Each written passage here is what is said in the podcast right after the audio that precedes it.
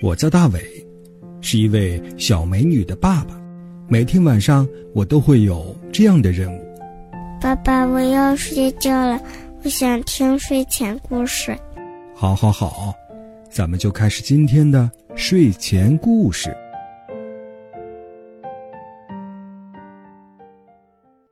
晚上好，小朋友，欢迎收听大伟叔叔讲睡前故事。我是大伟叔叔。今天的故事呀，大伟叔叔要和你分享一个机器人的故事。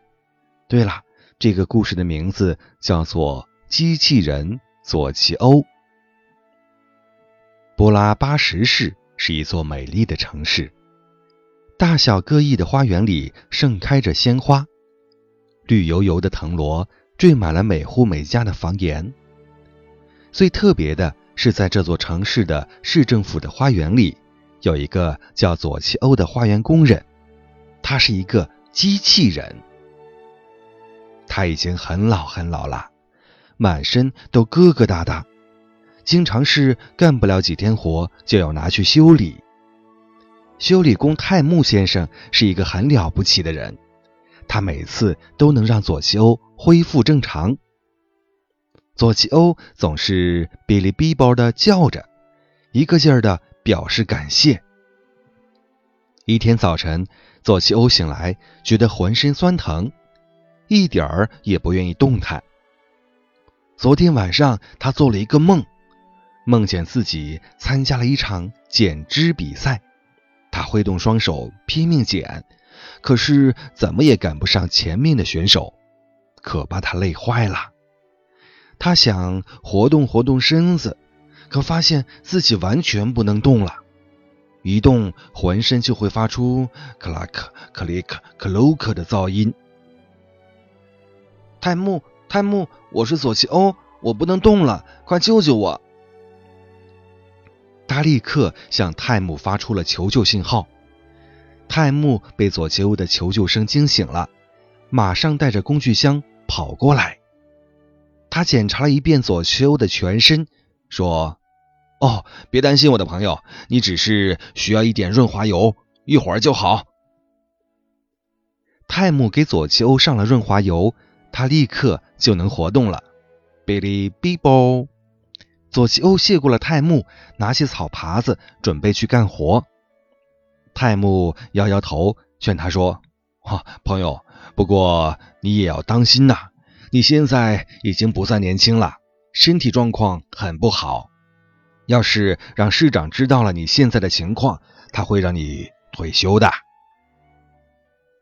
佐奇欧生气了，他一点也不服老。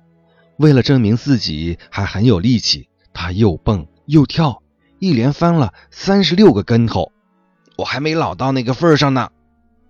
突然，他头顶的指示灯闪着蓝光，报警汽笛嘟嘟的叫了起来。身上的三只马达科尔科尔的超速运行，佐基欧想往前走，但身体却不由自主的转向后面。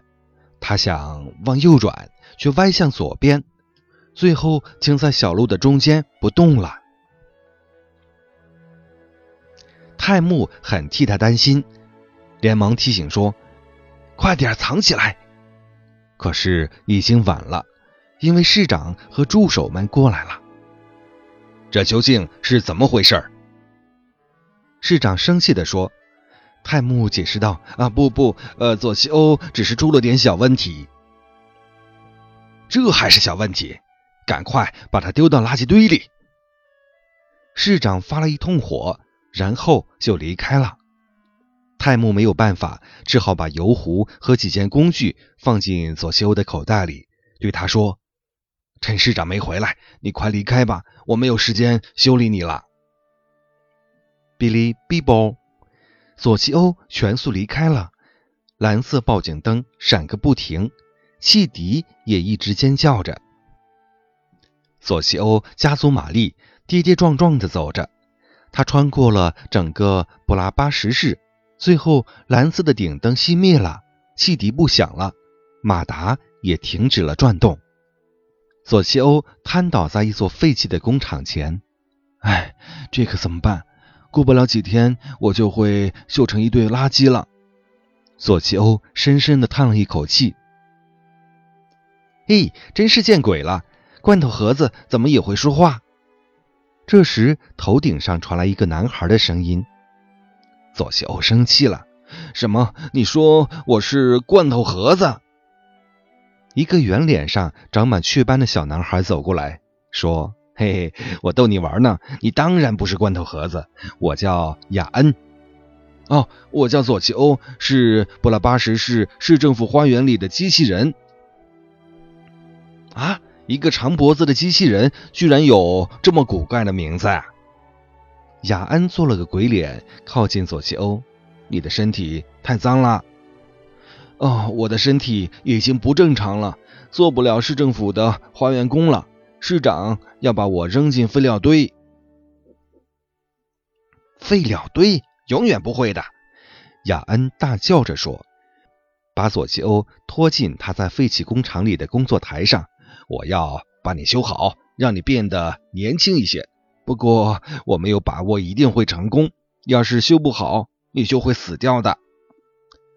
佐奇欧想了想，咬着牙说：“你修吧，不修的话，几个月后我也是一堆垃圾。”雅安剪断了他身上的几根电线，佐奇欧就睡着了。雅安是个奇特的小男孩，也是个聪明的小男孩。虽说他的语文成绩总是班上的最后一名，可是数学成绩和机械成绩却是全班的冠军。家里的电视机被他重新拼装后，图像比以前更清晰了。奶奶的照相机被他修理以后，可以同时拍三张照片呢。雅恩把左西欧拆开，对他进行了重新组装，把它改得更小巧、更漂亮了。傍晚，雅恩便把左西欧修好了。他按了一下开关，左西欧就睁开了眼睛，瞅着雅恩。晚上好，雅恩对他说：“你把我修好了吗？”左奇欧问。“完全好了。”哔哩哔啵，左奇欧高兴极了。他走到镜子前照了照，哇，他起码年轻了十岁。不过他马上就发现自己比以前矮小了一半。这是怎么了？左奇欧问。雅恩打开壁橱。里面还站着一个面带笑容、浑身发光的小机器人。原来雅恩把废旧的老机器人佐奇欧改成了两个小机器人——佐奇欧和佐基纳塔。哔哩哔啵，佐奇欧和佐基纳塔齐声说：“从此，在这家废弃工厂里，人们经常会看到一对小机器人。”小朋友，刚才咱们分享的睡前故事呀，叫做《机器人佐奇欧》。嗯，在这个故事里呢，有很多热心人，比如说泰木，比如说雅恩，他们都是热心帮助机器人佐奇欧的小伙伴。好了，今晚的故事就讲到这里了。你还记得大卫叔叔讲睡前故事的微信订阅号吗？拼音的巴啦啦三七二一。好了。大伟叔叔在山东济南，祝你晚安，闭上小眼睛，乖乖的进入梦乡吧。